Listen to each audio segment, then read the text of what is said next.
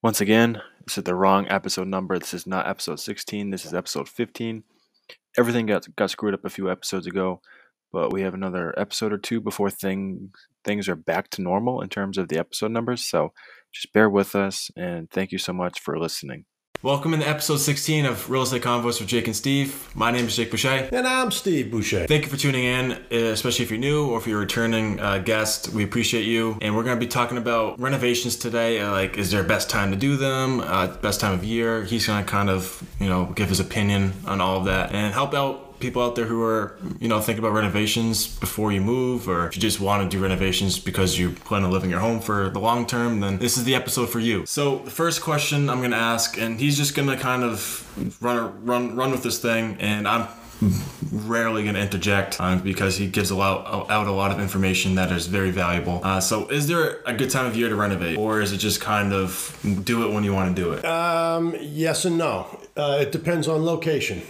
If you live in New England, it is probably not very prudent to be doing a roof in February. Yeah. But if you live down in Florida, you probably can get away with a roof in February. So it depends where you live and what the project is. Um, again, you're not going to be putting an in ground pool, you're not going to be doing anything on the exterior up here um, given the cold, given the wet, given the snow. Um, but other parts of the country, you certainly could do a renovation any time of year because they have that kind of weather. Um, so, is there a good time of year? I would tend to say it depends on your location, but from a financial or value perspective, no.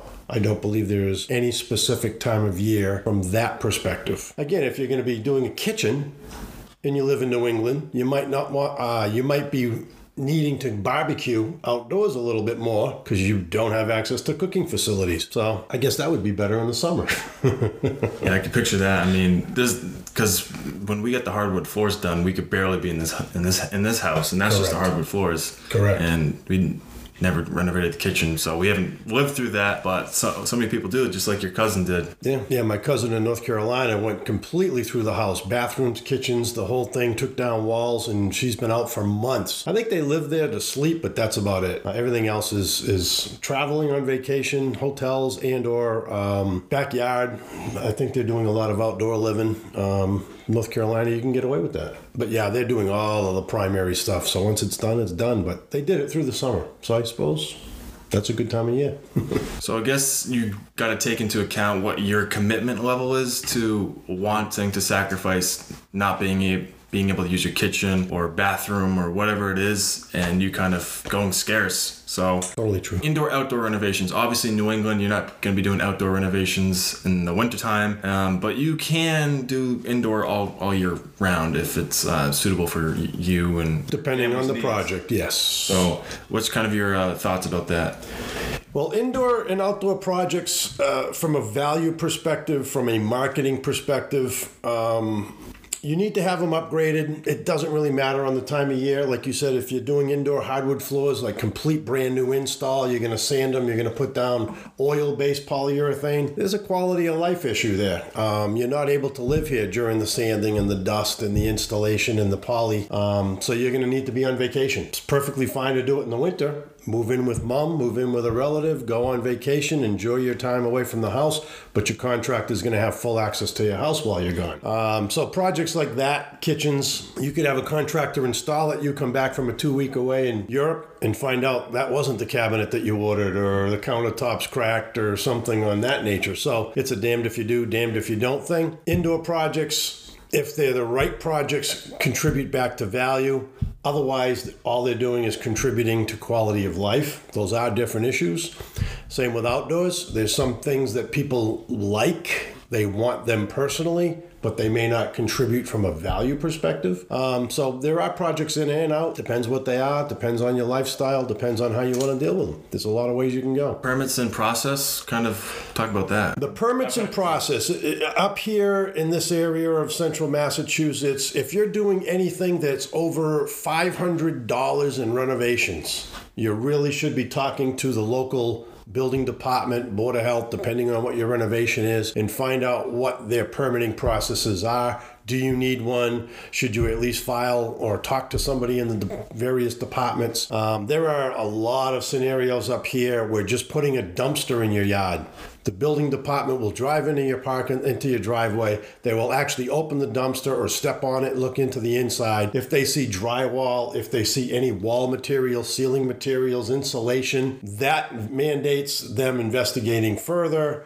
Um, so if you didn't pull permits and they see a dumpster, you've got a problem. Uh, so it depends on the level of, of what you're trying to do and where you live and can you hide a dumpster, not hide a dumpster? Uh, they want to know where the materials are going to be dumped, who's handling it, does it is there asbestos involved, lead paint involved? That's all special needs, special license. So it can get pretty hairy if you're not looking into permits. So I strongly recommend at least going down that road. Did you say five hundred dollars, like minimum? Five hundred dollars. If you replace a window, you need to tell the town. Really? Really. If you open up any piece of a wall in any way, shape, or form, and you can see insulation, you need a permit. Wow. Once a wall is opened, you've got to upgrade the electrical in that wall. You have to if it's open. That's what they want you to do. Jeez, so many rules. So if, if you just swap out a toilet, well, that's just a simple swap out. If you're just swapping out a countertop, so from a basic um, countertop to a granite or something, then you don't need a permit because you're just kind of fixing what's already existing. But the second you start a renovation, pulling out the tub, now you expose the back wall you need a permit. I did not know that. Yeah. Wow. Yeah, and, and like I said, they're looking for stuff like that. They're looking for people trying to cheat the system. There's tax dollars involved. There's money to the, the economy, to the town uh, budgets rather. Um, there's permit fees. There's there, you're employing electrical, plumbing, building inspectors, potential board of health, septic reviews. If you're adding a bedroom, changing something that used to be a den to a bedroom, and the septic doesn't conform, they're looking for that in our area. Take that with a grain of salt in your area. Is it like in, in like a town handbook or something? Like, oh, if you replace a window, you have to tell us. Well, no, it's more generic than that. It's it's if you're opening a wall, if you're doing a renovation compared to a repair, and if there's a dollar amount, like I said, it's just rule of thumb. Just make the phone call to the town and say, "What's up?" So look that up in your area,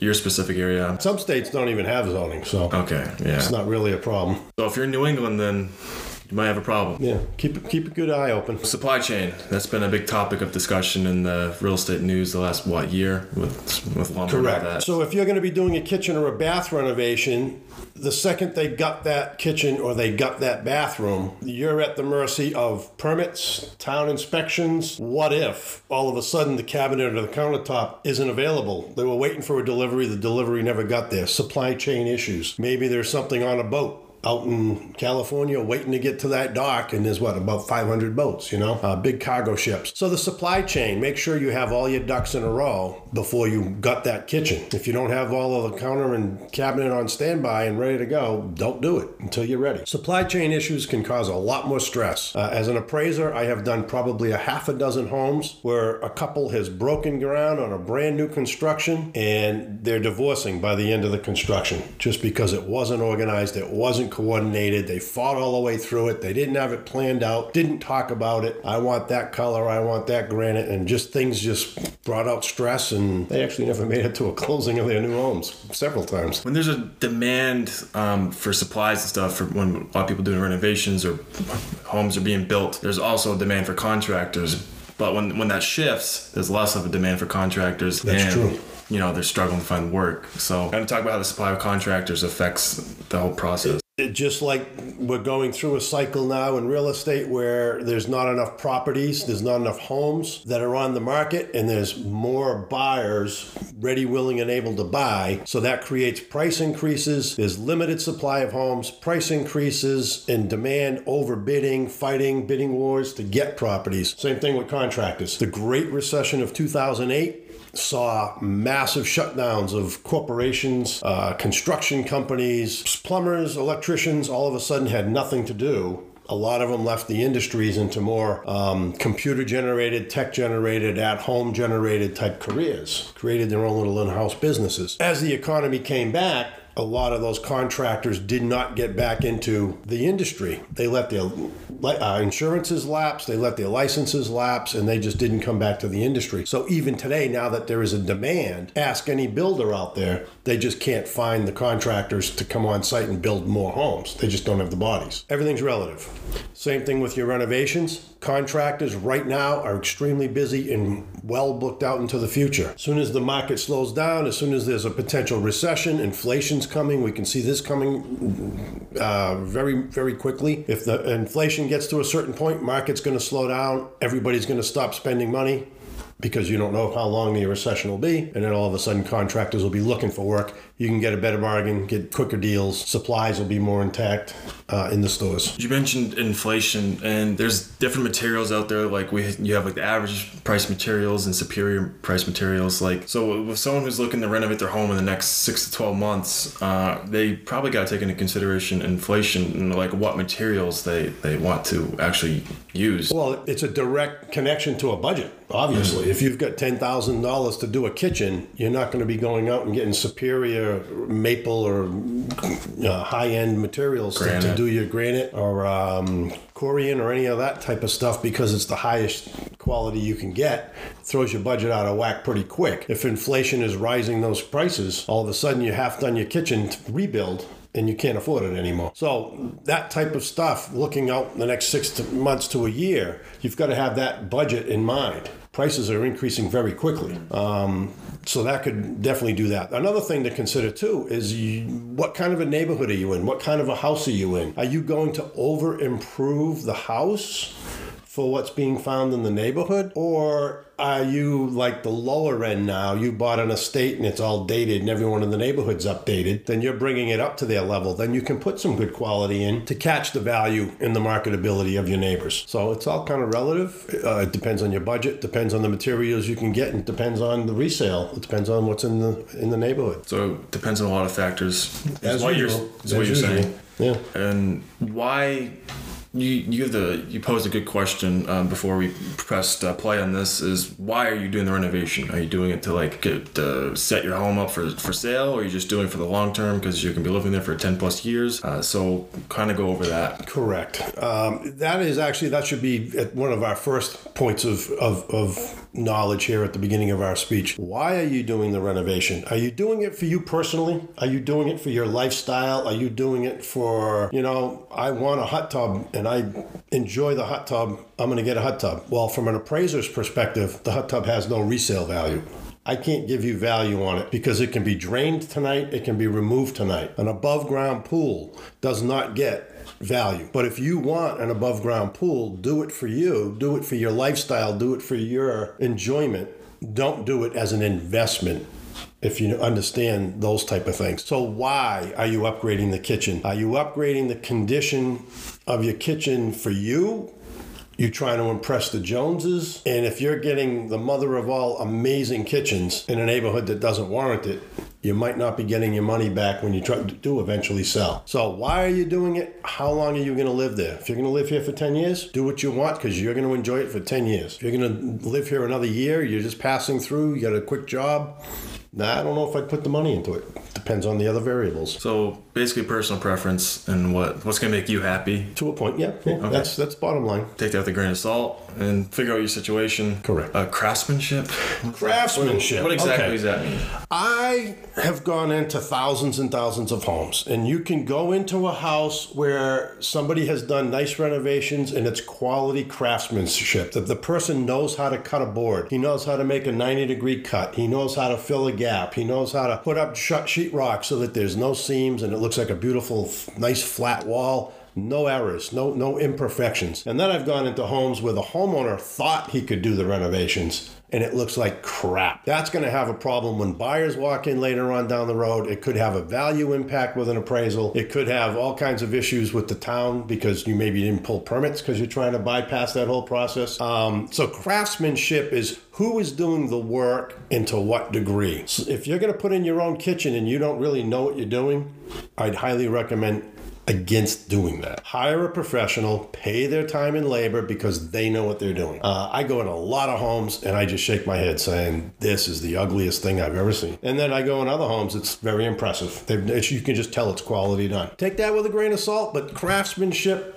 there are people out there that know what they're doing. So if you're like you, you're basically saying if you're on a budget and you try to do it yourself, it might not come out the way you want it to. Correct. So um, my big thing is like I'm just getting going into the business world, and my big thing is like I want to hire as soon as possible someone who's better at my job than I am, so I can delegate that off and focus on what I'm good at. So that's the same thing for renovations and stuff. Hire someone to do something that's better at it than you are, and you'll get a, you know a better product in the end. That goes back to the book The E Myth by Michael Gerber. He always says, you know, that there you have your role and you have your focus and drive, and when you get to things that you're not very good at or somebody can do better and faster, always delegate to those people, and you just keep pushing the ship along and you coordinate accordingly. Um, same with contractors. Find the right contractors that know what they're doing, and even contractors, you've got to you've got to vet them. Some of them don't know what they're doing either. You'll have holes in your wall and cracks, and just things aren't level or square, and it's just just kind of interesting. So craftsmanship goes a long way. Beginning to wrap this up, uh, the seasonal specialty,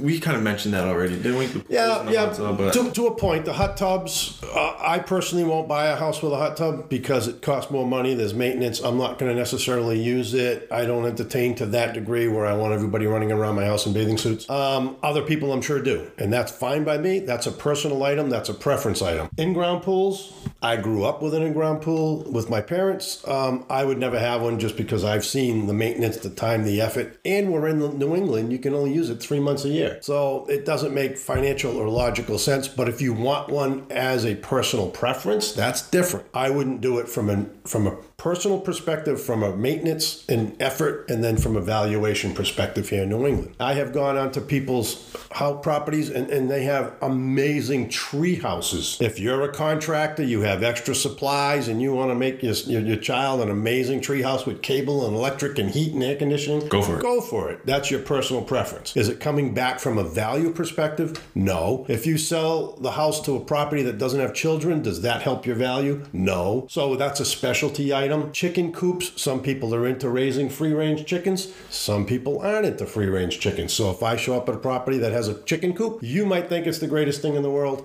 I might not think it's the greatest thing in the world, and I'm tearing it down the second you move. So, certain things have value, certain things don't have value. Certain things don't have value because of seasonal changes. It just gets too cold, too snowy, too wet, too damp, whatever, uh, and you just can't appreciate the product like you would think you could. Man towns, people with the she sheds um, up here in New England, are you going to be in a she shed in February in 10 degrees? I don't think so. So, those type of things. Out in certain parts of the country, they make sense. There is value and potential. Up here, not so much, in my opinion. And that begs the question: Is there going to be value coming out of those renovations, or no value, depending on what they do? Like you, got- you got the functional obsolescence issue sometimes, which doesn't provide any value. Correct, correct. If you're overbuilding for the neighborhood, you can only generate a value to the top of the neighborhood. So if you're putting in 50,000 higher than that, it's not going to come back from a value perspective. You've done the bathrooms, the kitchens well way better than, than what's in the neighborhood. Well, guess what? The comps come from the neighborhood. That's our first and foremost goal as an appraiser. So is there a value there? Yes. Is it the value you think it is dollar to dollar? No, probably far from it. So is there value? Is there no value? Well, there's also value in just you using it and enjoying it. You come home from work and you jump in your hot tub and you relax. Perfect. That's what it's for. Yeah, if you're it's not for you, planning- your enjoyment. If you're not planning on selling, then go for it, right? Correct, correct. But if you're putting anything in because you think it's an amazing investment, it may or may not be. Do a little bit more research, talk to a real estate agent, call in an appraiser. You can give an appraiser a list of these projected upgrades and renovations, and I can tell you if they're worth it or not according to where you live and what your product is and your price range in town or community or neighborhood, so to speak. Um, so some will have value, some will be good matching value dollar to dollar. Many are not uh, because of the value uh, of the neighborhood, basically, first and foremost. Take that with a grain of salt, do your research, call your team. We always mention teams. Have a real Yes. estate person to call, have an appraiser to call, have a banker to call, have your team ready. Use them. So if that situation described you, contact hubappraisal.com. You can give you a, a nice home valuation and kind of figure out what your home's worth. And also you got U.S. Realty Consultants too, who's based out of Central Mass, and uh, we're willing to help anybody who's you know looking to sell or Absolutely. investing, whatever the case may be. We're here for you. Um, contact information is down below in the description. You can find, you know, the phone number there, emails there, social media links there, all of this there for you, easy to find. And we just want to thank you for tuning into this episode. We really appreciate it. We hope you guys are getting value out of this podcast. Um, subscribe, like the video, do what you got to do, leave a review on the podcast platforms. Again, thank you, and we'll see you in episode uh, 17. Bye.